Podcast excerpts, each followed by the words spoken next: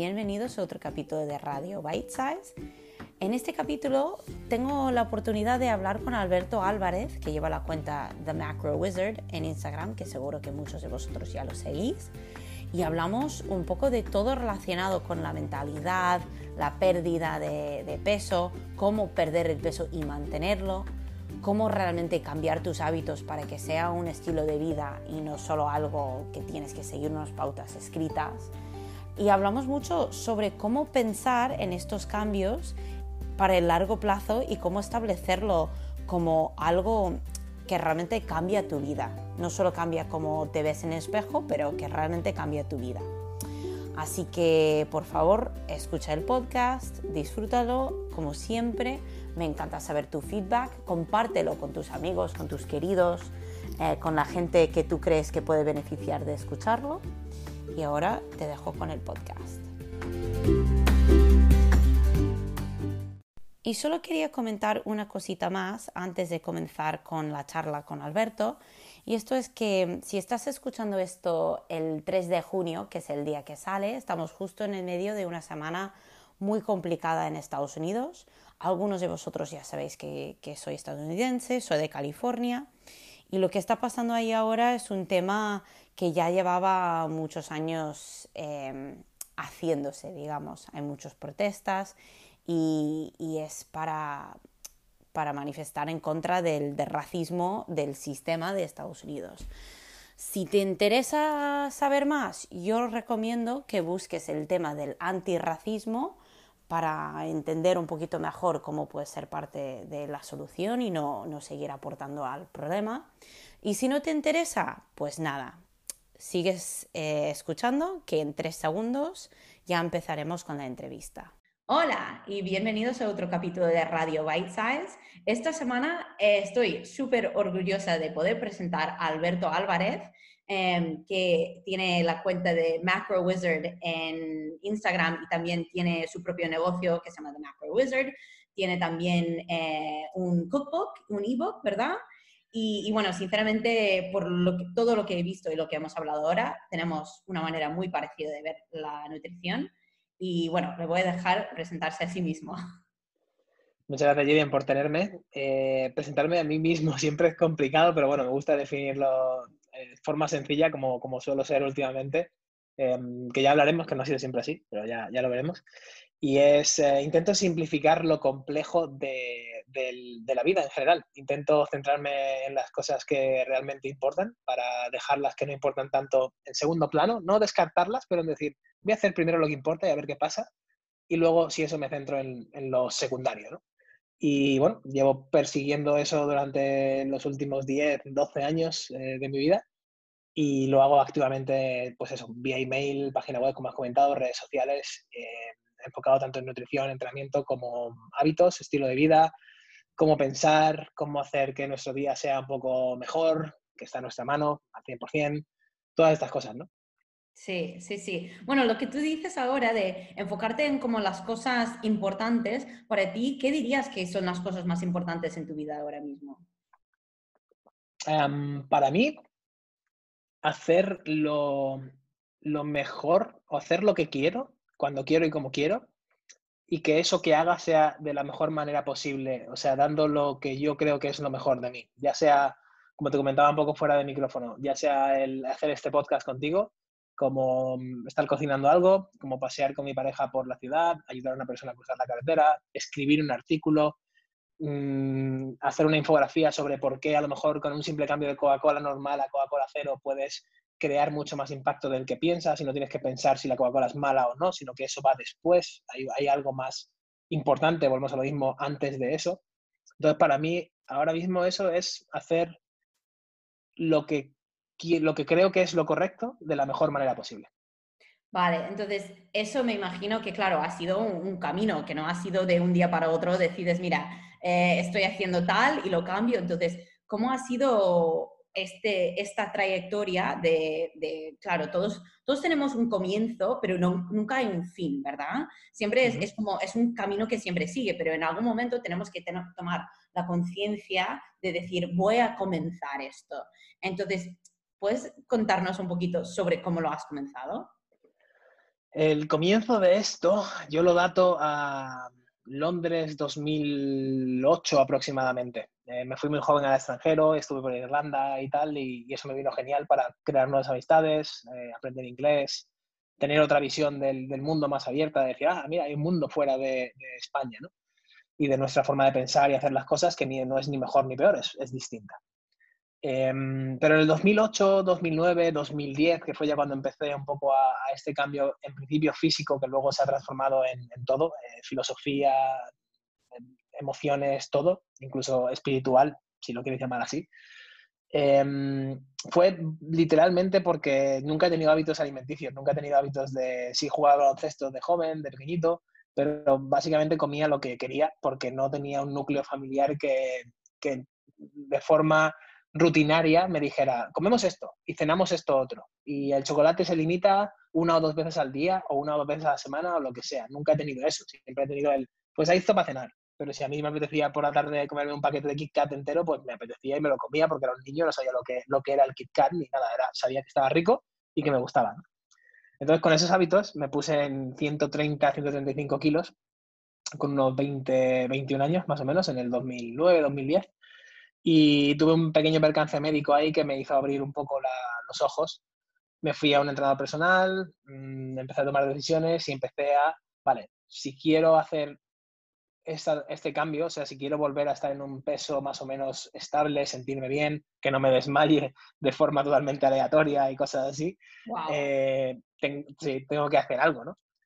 Y ese algo fue ponerme, pues empezar a ponerme a cocinar, empezar a ver qué es lo que tenía la comida, de ahí que el primer libro que, que haya escrito hace año y pico sea de, de, cocinar, no de recetas ni nada, sino de enseñarte un poco el por qué es importante el cocinar, incluso cuando no vamos a cocinar, incluso cuando, no, es que soy un tío que siempre come fuera por mi trabajo y tal, vale, aún así sigue siendo importante el aprender a cocinar porque vas a poder replicar esas comidas fuera de casa, que luego tiene un impacto en, en un montón de cosas, ¿no? Entonces eh, empecé por ahí, perdí 60 y pico kilos, 65 kilos más o menos, gané otros tantos, gané otros 15 o 20 kilos luego en hacer un poco de recomposición, aprendí a entrenar, aprendí lo que es la resiliencia, la paciencia, eh, los hábitos, la disciplina, el, esto, ¿no? el, hacer lo correcto. Yo creo que empezó desde ahí, ¿no? hace unos 10 años más o menos empezó a forjarse esa identidad nueva que con los años, como tú dices, se va poco a poco con distintos eventos en la vida vas aprendiendo, vas haciéndote un poco más humilde todavía, en vez de creyéndote que sabes más, te das cuenta de que sabes realmente menos. Sí. Pero está guay porque es un aprendizaje constante de decir, ah, qué, poco sé de esto, voy a indagar más sobre, sobre ello en lugar de ir por la vida como ya sé todo lo que hay que saber sobre cómo grabar un podcast, ¿no? Y tú me vas a contar a mí nuevo. No, cambias un poco la perspectiva y no sé nada, cuéntame cómo lo haces tú, por favor. Y así sabes que siempre vas a aprender algo de alguien. Estoy, bueno, estoy sonriendo ahora porque acabo de tener una conversación muy interesante con, con, otro amigo que, que trabaja, es, es, dueño de un box de CrossFit em, y, y, trabaja mucho con, con neuroprogramación. Y estábamos hablando de que, claro, cuando tú empiezas algo nuevo em, o, o, cuando tú estás en, en, la vida en general, hay un punto que, que yo digo que es como el, el, punto de inicio en cual quizás no te interesan las cosas. O sea, como, como tú cuando comías los Kit Kats, pues no te interesaba saber nada de, de la nutrición. Y luego me, eh, pasaste a un punto que sí que te interesaba.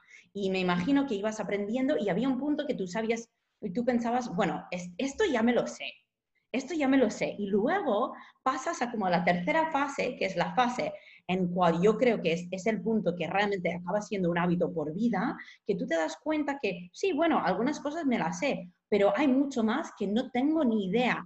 Y es eh, la intención de buscar esa información que no sabes que ayuda a seguir el camino, porque ya empiezas con, con, con tanta curiosidad por todo lo que existe que no tenemos ni idea. Y yo creo que en la nutrición, claro, es que ¿Cuántas veces a la semana sale un nuevo estudio que dice, esto es bueno, esto es malo, come más de lo otro? Y claro, si nosotros solo quedamos en un punto, en el punto medio de decir, ya me lo sé todo, pues claro, ¿qué estamos perdiendo? Claro, puedes perder algo interesante por el camino. Y ahí, de nuevo, la curiosidad, por ejemplo, me llevó a meterme a estudiar nutrición, no por tener el título y nada, que de hecho no, no lo tengo, no, no, lo terminé porque no me, no me, interesaba el trabajo de fin de, carrera, ni el fin de máster, ni nada de esto, pero sí que me ayudó a Y, y justamente por lo que me metí. O sea, soy mucho de eh, aprender lo que necesito para lo que necesito y luego desaprenderlo para seguir con esa, no, desaprenderlo, sino hacerme un poco ignorante sobre ello para seguir con esa mente abierta, porque si no es cuando creo que pasas al siguiente nivel de ignorancia arrogante, de no, no, yo no voy a escuchar a ese tío porque ya me lo sé.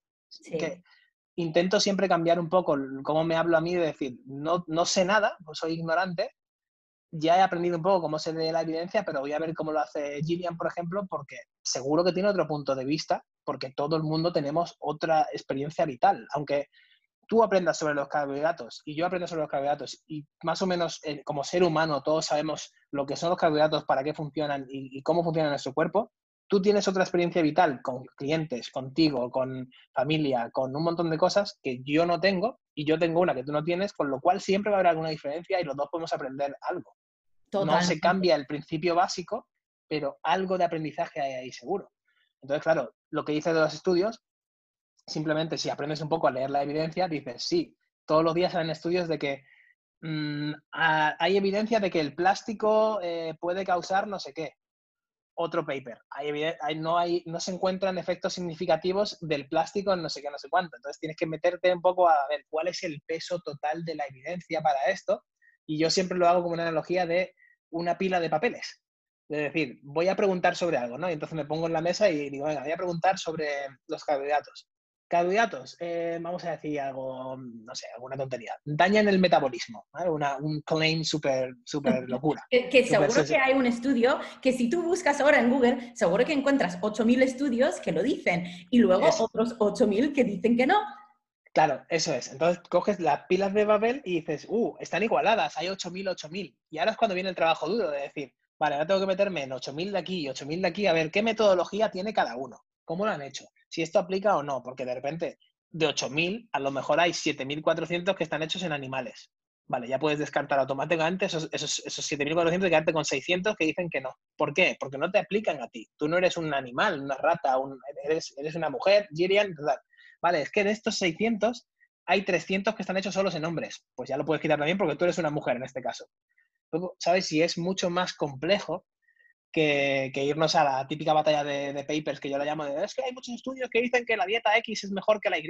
Sí, claro, igual que hay muchos estudios que dicen que la Y es mejor que la X. E, esto, ¿Qué utilidad tiene esta conversación? Ahí es donde me gusta llegar siempre. E, exacto, yo creo que donde, donde tú estás yendo y yo creo que donde nosotros vivimos en, en, el mundo de lo que es nuestro trabajo, es que vivimos en el mundo de la aplicación práctica. O sea, claro, ¿cómo, cómo sacamos este conocimiento que, vamos aprendiendo siempre? Que puede ser que, mira, yo creo que la única cosa que todos estamos de acuerdo es que hay que comer comida de verdad. O sea, hay que comer lo que son ingredientes y no productos. Yo creo que ese es el único punto en que todas las dietas y toda la gente estamos de acuerdo.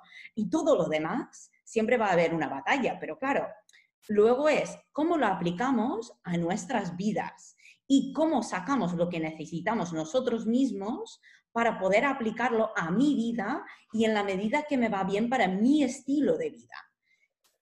Mira, tengo, tengo un ejemplo eh, tengo un amigo, un amigo que tiene un negocio multimillonario eh, bastante conocido y, y, una de las mejores reflexiones que he oído por su boca y que se me ha quedado conmigo es, yo puedo desarrollar el mejor producto y que toda la gente lo vea y lo aclame y ganes premios y mejor social media, no sé qué, no sé cuánto tal, y estás en todos los periódicos, te invitan a la gala, no sé qué, no sé cuánto, todo el mundo aparentemente lo ve como lo mejor, ¿no? Es la caña.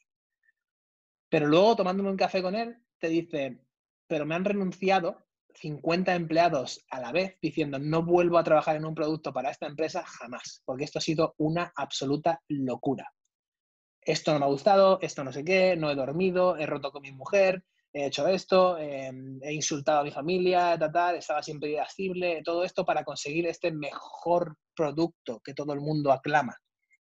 Y en sus palabras fue, para mí es un fracaso, tío. Para mí eso no es un, éxito de hay que, que que acelerar. Para mí eso es llamar a los periódicos y decir, dejad de anunciar esto. Esto no es un buen producto.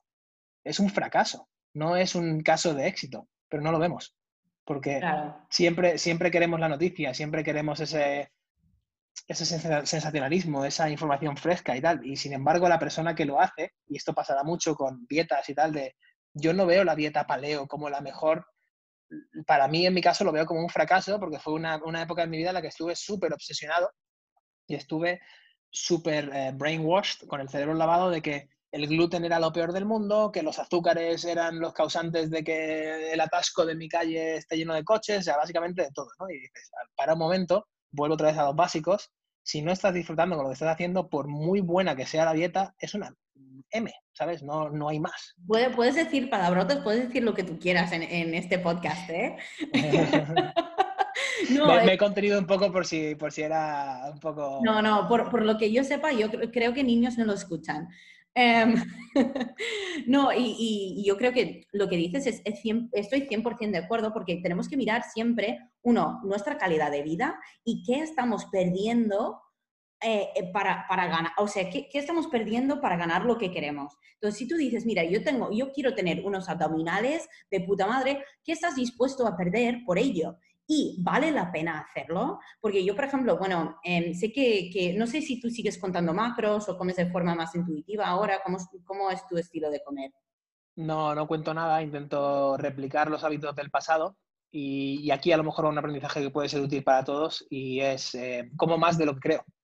A pesar de haber tenido la experiencia y de haber estado dos años y pico contando cada cosa y midiéndola y pensándola, saber cocinar y todo esto, tengo una composición corporal peor que en aquella época y estoy feliz con ella y me siento genial, pero es porque como más de lo que creo.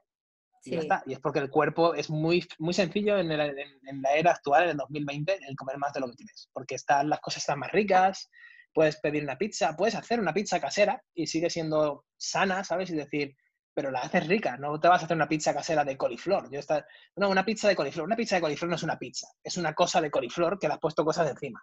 Totalmente. Y sí, es una estrategia para comer menos carbohidratos. Ok, pero no te vendas la idea de que es una pizza. Una pizza es una pizza.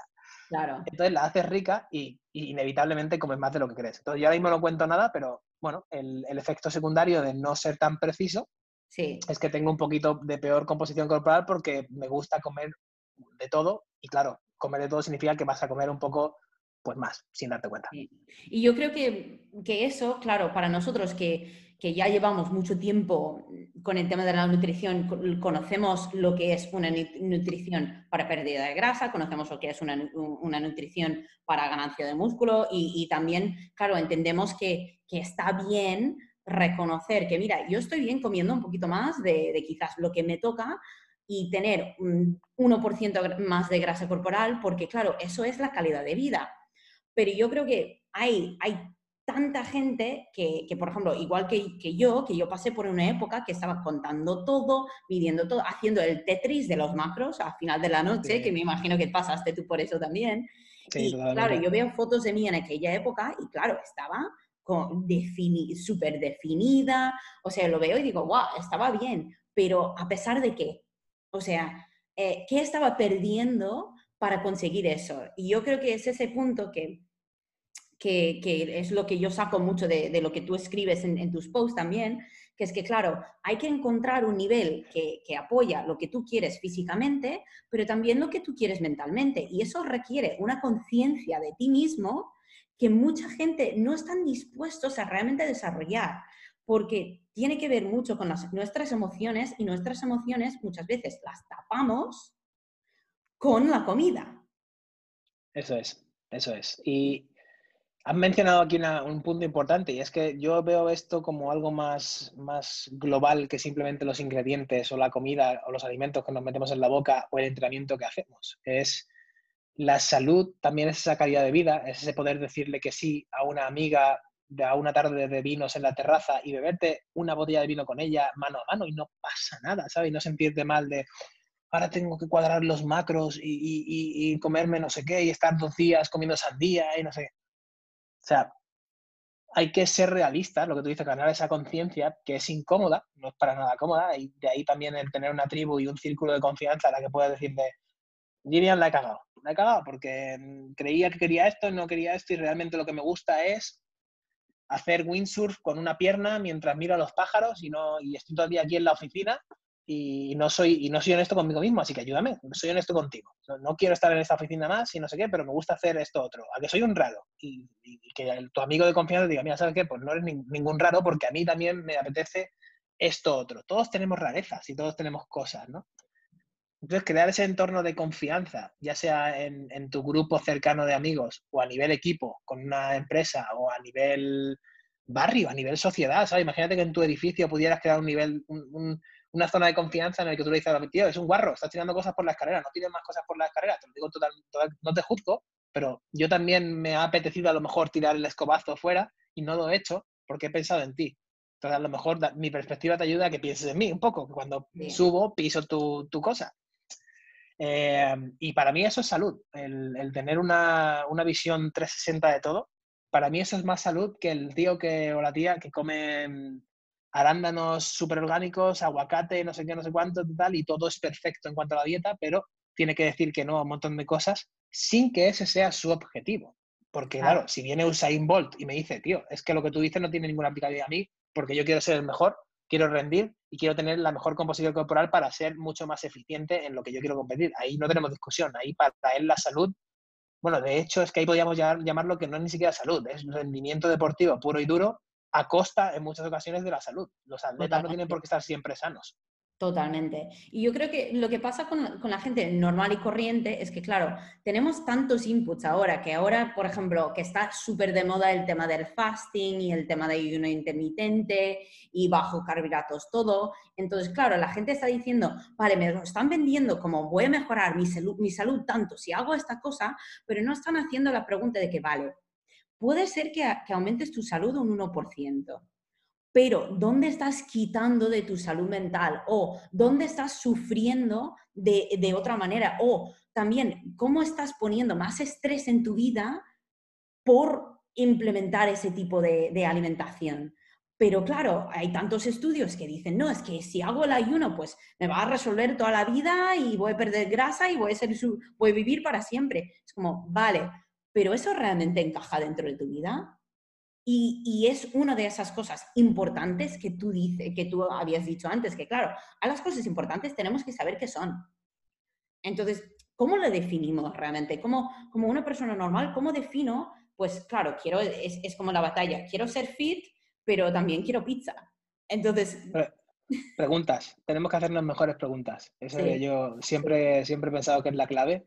Y por mucho que la respuesta, yo uso una analogía que, que he contado ya varias veces, eh, así que si lo has escuchado, si estás escuchando esto, lo siento si me repito, pero es esa del, del parking de coches, ¿no? De, tú tienes una respuesta, que es un coche, que está entrando a un parking lleno de coches ya, ¿vale? Mm. Ese parking es tu cerebro y los coches aparcados son las respuestas que ya están aparcadas en tu cerebro. Ya tienes creencias formadas, tu identidad se basa en ellas y todo, ya tienes respuestas de la vida. De repente entra una respuesta, ¿no? Que es, el ayuno intermitente es lo mejor del mundo, me va a quitar todo, lo, no sé qué, no sé cuánto, y va dando vueltas y no encuentra ningún hueco para entrar en el cerebro porque está todo lleno.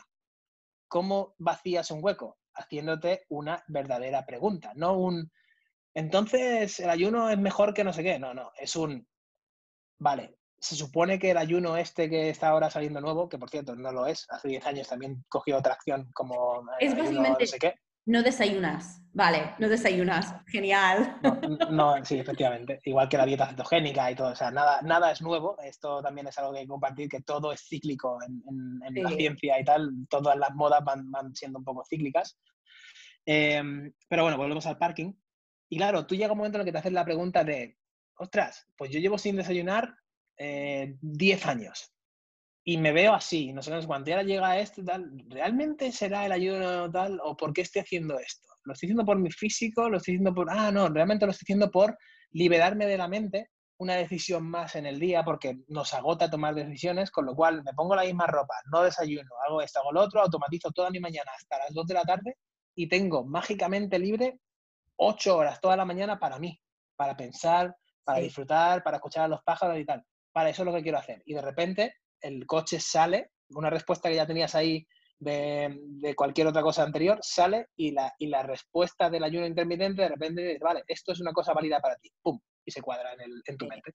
Em, a mí me encanta esa analogía. Lo que pasa es que yo encuentro con, con muchos de mis clientes y con mucha gente con quien yo relaciono, es que claro, estas cosas no son solamente estas preguntas que podemos hacer de forma como mm, que, están siempre conectadas con otra cosa. Y sobre todo las emociones y sobre todo como, como mujeres, que claro, como mujeres yo creo que tenemos una cierta presión sobre lo que es nuestra identidad física, porque claro, una mujer guapa tiene que tener ciertas medidas, tiene que eh, vestirse de, tal manera, tiene que comer de tal manera. Entonces, claro, nosotros estamos intentando encajar estos pensamientos, estos coches, pero también tenemos la presión cultural de todo lo que es ser una buena mujer, que claro, ser mujer, claro que va a ser parte de mi identidad. Entonces, lo que tú has dicho de la identidad, pues quiero volver ahí también, pero ¿cómo hacemos que, esas dos identidades, como una persona que quiere ser sano y quiere hacerlo bien para mi cuerpo, y esa identidad de, una mujer que tiene que encajar dentro de cierto hueco en la sociedad, ¿cómo lo juntamos? El sutil arte de que nada te importe una mierda. Sinceramente, el, de nuevo, tener un círculo lo suficientemente fuerte y cercano como para que nadie te juzgue, crear un, que al final eso es haciendo lo que te gusta. Es que, es que complicamos todo tanto. Haciendo lo que te gusta, te vas a crear una tribu porque la gente te va a ver pegando tiros de baloncesto, haciendo windsurf o haciendo podcast o lo que sea. Van a decir, ¿qué pasa de tía? Me encanta. Oye, Gideon, podemos quedar para no sé qué, porque a mí también me gusta esto y hablamos. Y al final tú vas a ver a alguien cercano en esa persona y, viceversa, ¿no?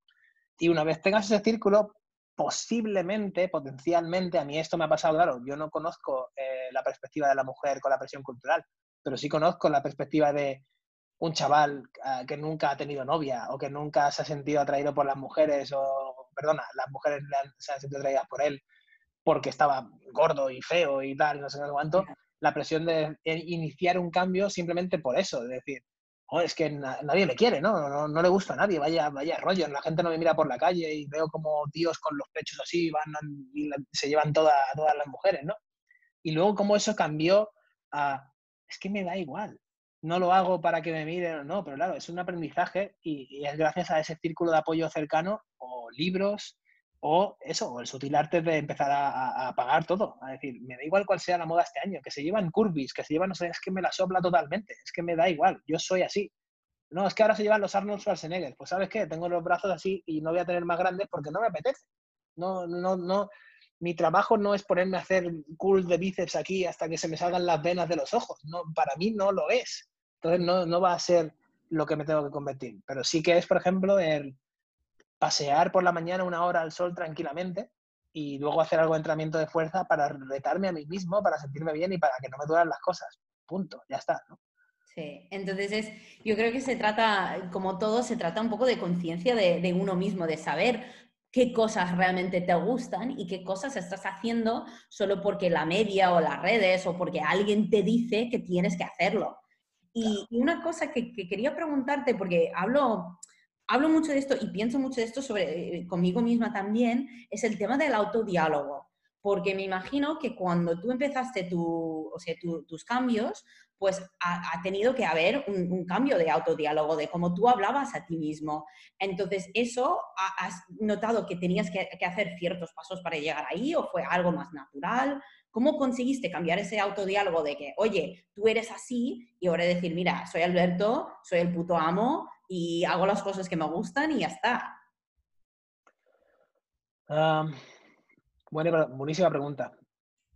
Mm, si te digo la verdad, nunca hay un diálogo de, por ejemplo, soy el puto amo y tal. Ahí sí que todavía tengo un poco de, no sé si síndrome del impostor o, humildad, sí, o, humildad excesiva, no lo sé, no lo sé, pero nunca he tenido esa conversación de soy el puto amo y tal. Pero sí que me ha ayudado mucho a, sentirme bien y a andar un poco más erguido y a tener mejor postura el trabajar en mi autoestima de forma activa. Y eso significa, no significa perder grasa y verme mejor, no, no, significa hacer lo que es necesario hacer, hacer lo correcto.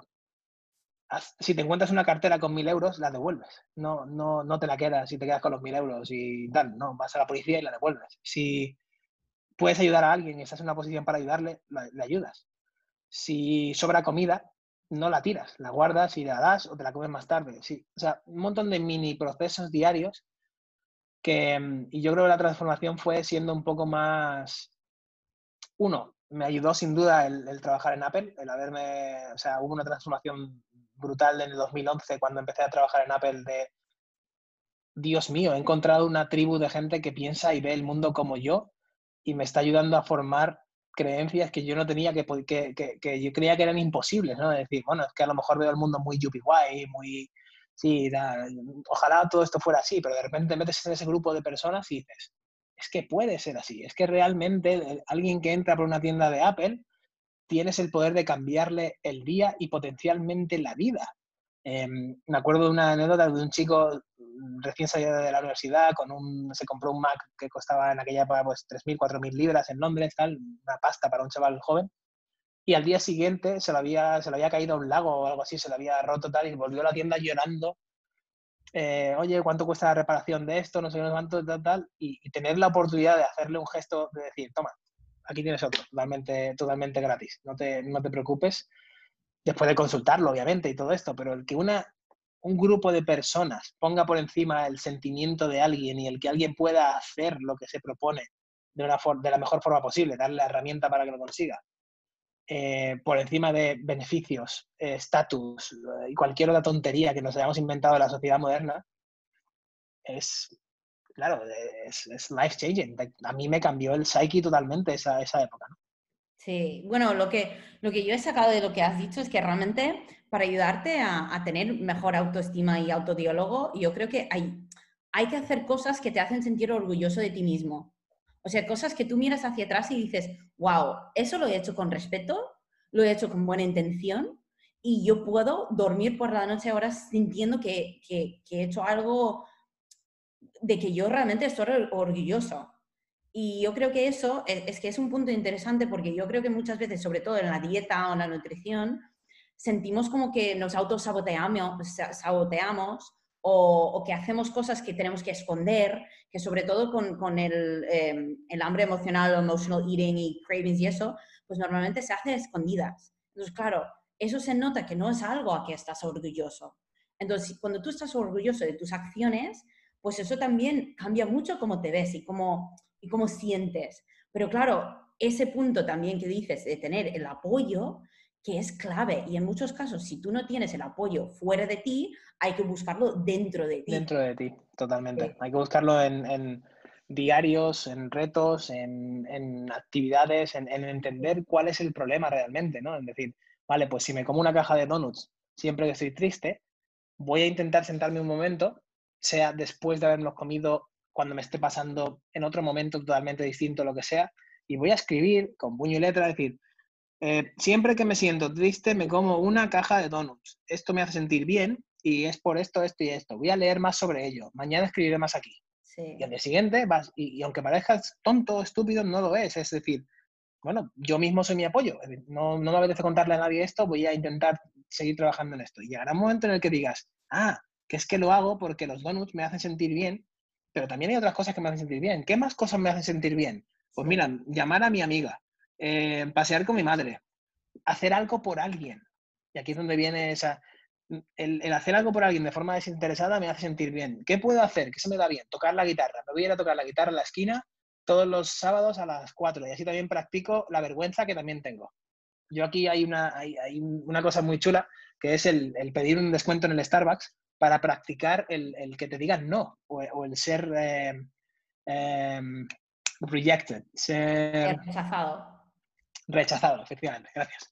Eh, ser rechazado por alguien y por algo, ¿no? Es decir, imagínate, llegas al Starbucks, llegas a tu cafetería y dices, hola, ¿qué tal, Alberto? Sí, me está conociendo toda la vida. Sí, tal, quiero mi americano, tal, vale. Por cierto, un 30% de descuento hoy. ¿Qué te parece? Y se va a quedar en plan, ¿qué? ¿Y, por qué? ¿Y tú? No sé, porque sí, ¿no? Por preguntar. por preguntar. ¿Puedo preguntar o no? ¿Cómo lo ves? Y seguramente, incluso, y aquí llega otro aprendizaje también, es que somos así, los humanos queremos ayudar, ¿no? Entonces, si tú pides un 30% de descuento, la persona se lo va a plantear, va a decir, ah, pues, pues eh, eh, sí, bueno, puedo darte un 10, ¿no? Sí, venga, pues un 10, ¿sabes? Pero yo creo que, eh, o sea, es, ese punto es, me lleva a la resiliencia, porque la resiliencia es, yo, yo creo que eso es lo que nos hace mejor, porque al final nosotros que estamos en un mundo que, que, todo, o sea, puedes conseguir cosas bastante fáciles y parece que siempre hay una solución para todo. Pero claro, nosotros ya no somos tan resilientes como éramos. Entonces tenemos que trabajar la resiliencia y eso no solo en, el día a día, o sea, en el trabajo, en el amor, en cualquier cosa, pero también en la nutrición, que, tenemos que ser resilientes y decir, mira, hoy me ha ido mal, o sea, hoy la he cagado, o sea, he, superado mis macros o no sé, no, he hecho lo que, lo que me tocaba, pero voy a ser resiliente y en vez de hundirme en un agujero de mierda, voy a decir, mira, mañana es otro día. Yo voy a ser resiliente, yo voy a decir qué me ha fallado y cómo y por qué entender cómo hacerlo mejor la siguiente vez y seguir. Pero si cada vez que nos pasa algo, cada vez que alguien nos rechaza el 30% de descuento, decimos, ay, pues una mierda, nunca voy a volver a Starbucks, pues eso no tiene ningún sentido del mundo. Pero es lo, que mucha gente hace. Sí, sí, totalmente. Y, aquí usar un regulador también, ¿no? El celebrar esas, esas pequeñas victorias de decir, si yo me pongo de, un de objetivo un 50 y, llego la mayor parte del tiempo entre un 47 y un 55, pues lo estoy haciendo de puta madre realmente. No lo estoy haciendo medianamente bien, no, no, lo estoy haciendo de puta madre, porque mi objetivo era un 50 y mi media más o menos está ahí. ¿Qué pasa? Si que si llego a un 35 y a un 45, estoy haciéndolo bien, estoy muy cerca de mi, de mi objetivo, estoy a un 90% de mi objetivo. Claro, si estoy entre un 1 y un 5 tengo mucho que mejorar, pero creo que nos falta mucho el ver que porque te has comido un donut, por ejemplo, es un este ejemplo, no, no te quita nutrientes de lo, que, de lo que estás comiendo anteriormente o posterior a eso. Con lo cual tú puedes taparte un donut, ser consciente de por qué te lo has comido, porque te ha apetecido y controlas todo. Genial, enhorabuena. O porque lo has hecho de forma emocional y estabas triste. Seguimos trabajando en ello. A lo mejor eso sí que es un menos 5 en puntos de emoción, ¿no? De decir, bueno, vale, no, hoy no lo he controlado tal, a lo mejor no tengo que controlar, a lo mejor simplemente tengo que buscar otras herramientas o encontrar la forma en que yo me sienta cómodo o cómoda con este, con este hábito de comer un don cuando me pasa esto. Y ya está, ¿no? Y ser consciente de ello. Y decir, vale, ¿qué hago con el resto de mi tiempo? Porque si el resto de mi tiempo ha sido, he ayudado a personas, he sido útil en mi trabajo, he contribuido a mejorar no sé qué, he comido muy bien en la comida y en la cena, he hecho ejercicio, he andado mis pasos, he llamado a mi familia, no sé cuánto, realmente un donut que te hayas comido va a borrar todo eso y todo es una mierda y soy un fracaso, no, lo veo por ninguna parte. Es, el, esa analogía que creo que tú has colgado alguna vez. Bueno, es que hay dos cosas. El, lo del regulador que pusiste el otro día me encanta porque yo veo la nutrición como un péndulo. Y yo creo que muchas veces tenemos que llegar a los extremos para entender cómo mantenernos en el medio. Porque, por ejemplo, en, en, en tu caso, has tenido que ir a un extremo que no tenías ni idea de la alimentación, y luego has ido al otro extremo totalmente, que es medir y, apuntar todo lo que comías, y ahora estás en un medio que tú dices, oye, hay días que como un poco mejor, hay días que como un poco peor, pero por lo, por lo general siempre estoy en un rango medio. Y bueno, en mi caso también, que fui súper, súper estricta y había un momento en mi vida que pensaba que que el vodka era una cena decente, ¿sabes?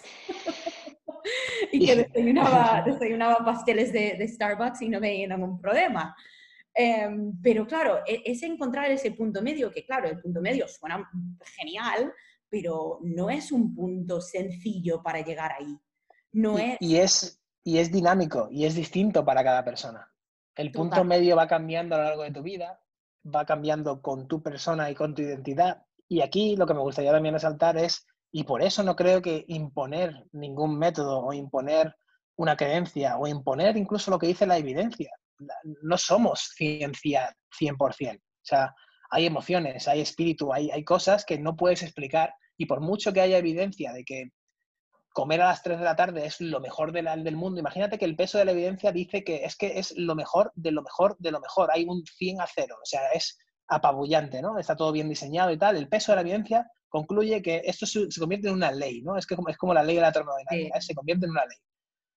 Pero a la persona le va mejor comer a las 2.55 porque eso hace que tenga vida social, tranquilidad y ha probado infinidad de veces el intentarlo perfecto a las 3 de la tarde y no le ha funcionado, ¿quién soy yo para decirle que es que, mira, es que la evidencia dice esto, tú lo estás haciendo como el culo y, y me voy más allá? Es que esta es la única forma de hacerlo. O sea, déjate de, del péndulo y de leches, porque yo ya te estoy diciendo, ahórrate todo lo demás porque te estoy diciendo esto. No, no creo que sea la forma, porque deja que experimente. Hay que dejar que la gente se vaya a los extremos si hace falta y acabe en el medio si hace falta. Hay mucha gente que vive muy feliz en un extremo. Bueno, pues ¿quién somos, ¿quiénes somos nosotros o quiénes somos nosotros como sociedad para decir, es que el extremo no es, a lo mejor sí que es válido para esa persona? Ya, es que por eso digo, todo en moderación, eh, em, hasta la moderación, claro, porque para, todo el mundo, por ejemplo, yo soy una persona que, sí, me, gusta la vida saludable, no suelo beber mucho, pero sí que es verdad que mm, una vez al año, un par de veces al año, diré, voy a ir al sonar, voy a ir a, donde sea y me, me, lo voy a pasar bien. Y eso no quiere decir que, que no soy una persona saludable pero yo creo que, los extremos dirían que, eso no, se puede hacer.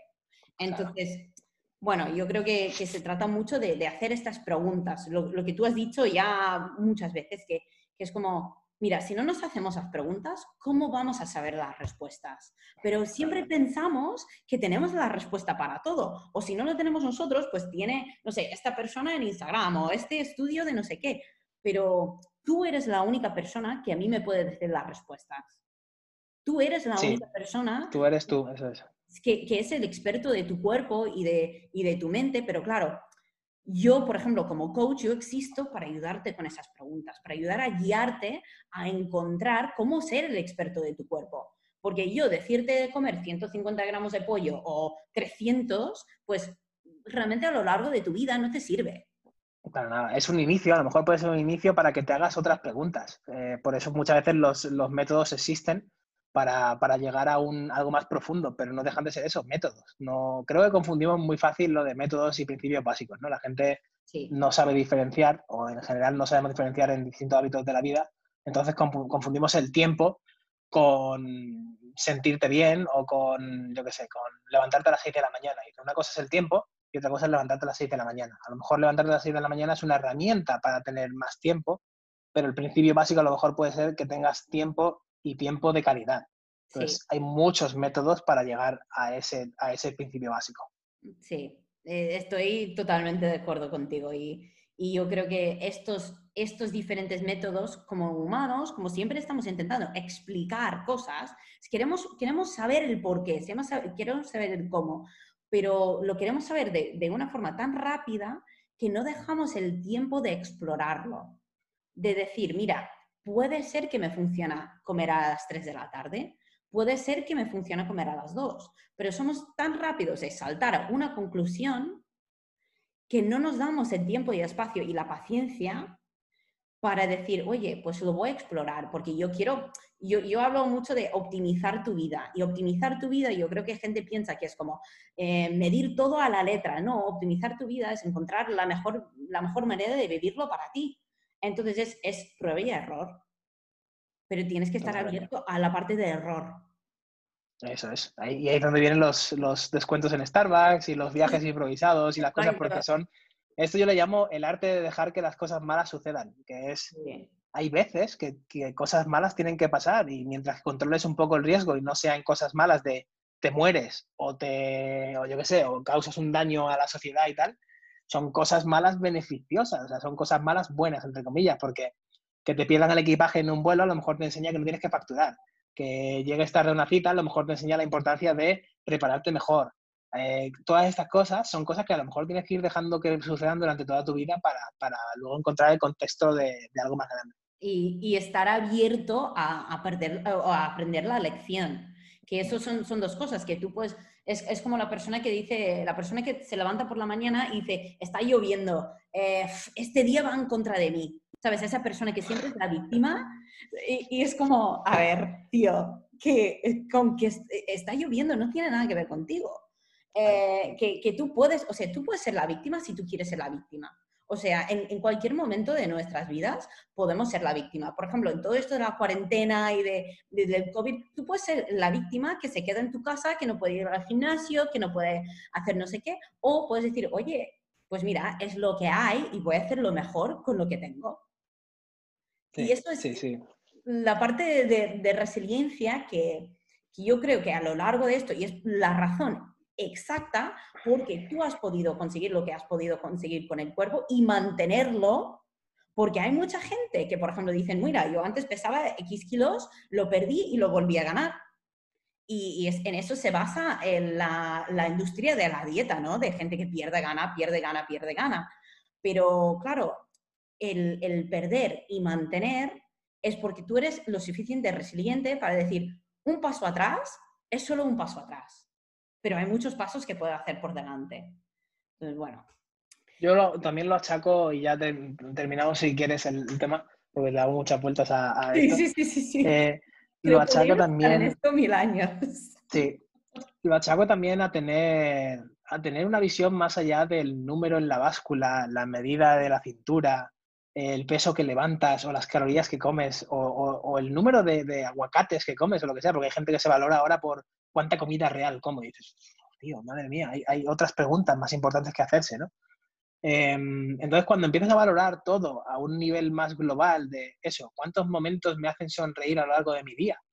¿Y cuántos momentos hago sonreír yo a los demás? Y cómo eh, de, en paz me siento, cuánto duermo por las noches y cómo duermo. Duermo bien, duermo tranquilo, estoy teniendo pesadillas porque no puedo pagarle al banco la hipoteca de la casa que me compré hace cuatro años que no tenía que haberme comprado porque no sé qué. Y, y te, levantas, te sientas, te pones a hacer preguntas y, eres consciente de la situación. Yo creo que ahí tiene mucho que ver el tema de haber mantenido el, el, físico o no, y de, porque ya no estoy preocupado por el físico ni lo más mínimo, ni siquiera me acuerdo, ¿no? Es como un, bueno, sí, en algún momento tuve un montón más de, grasa corporal y ya está. Y el único recuerdo que tengo son las estrías y, las, y, las, células de grasa que siguen dentro vacías, como esperando a que las rellene, que nunca las rellenaré. ya. Y, eso es una cosa que, que, ya cuando lo has practicado tanto, estos hábitos pequeños, lo vas practicando, lo vas practicando y te das cuenta que es como, esto es como vivo, esto es mi manera de vivir. Pero claro, eso requiere tiempo y esfuerzo y práctica cada día practicando un poquito. Entonces, bueno, Alberto, sinceramente agradezco un montón tu tiempo. Em, creo que podríamos estar hablando estos temas eh, horas y horas y horas. Em, y creo que, bueno, tengo muchas ganas de presentar esto al público para que lo escuchen, porque yo creo que pueden sacar muchísimas cosas muy guays. Entonces, si quieres comentar un poco cómo la gente te puede encontrar. Creo que lo más sencillo es si pones en Google Alberto Álvarez eh, macro o algo así, te sale el primer resultado de absolutamente todo lo que tengo, blogs, emails, eh, Instagram, Twitter, todas estas, todas estas cosas. Eh, si no, busca Un mago en la cocina, que es el libro que también te llevará a todo lo que tengo por ahí. Y, lo digo porque de Macro Wizard mucha gente no lo, no lo sabe eh, deletrear o poner tal, ahí me, ahí me columpié un poco. Está muy chulo la marca y tal, la idea, pero los hispanohablantes no tenemos ese, ese, tema, así que bueno. Pero bueno, Macro Wizard de mago en inglés y estoy por todos lados. Soy muy pesado.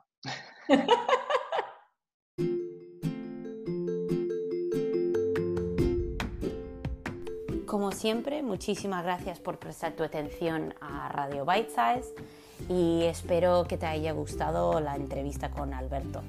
Ya sabes que puedes seguir el podcast en Apple Podcast, Spotify, Google Podcast, donde tú escuches tus podcasts. Yo creo que este podcast ya existe ahí. Así que por favor comparte con tus amigos, déjame una reseña, déjame tu feedback y nos vemos la semana que viene para otro capítulo.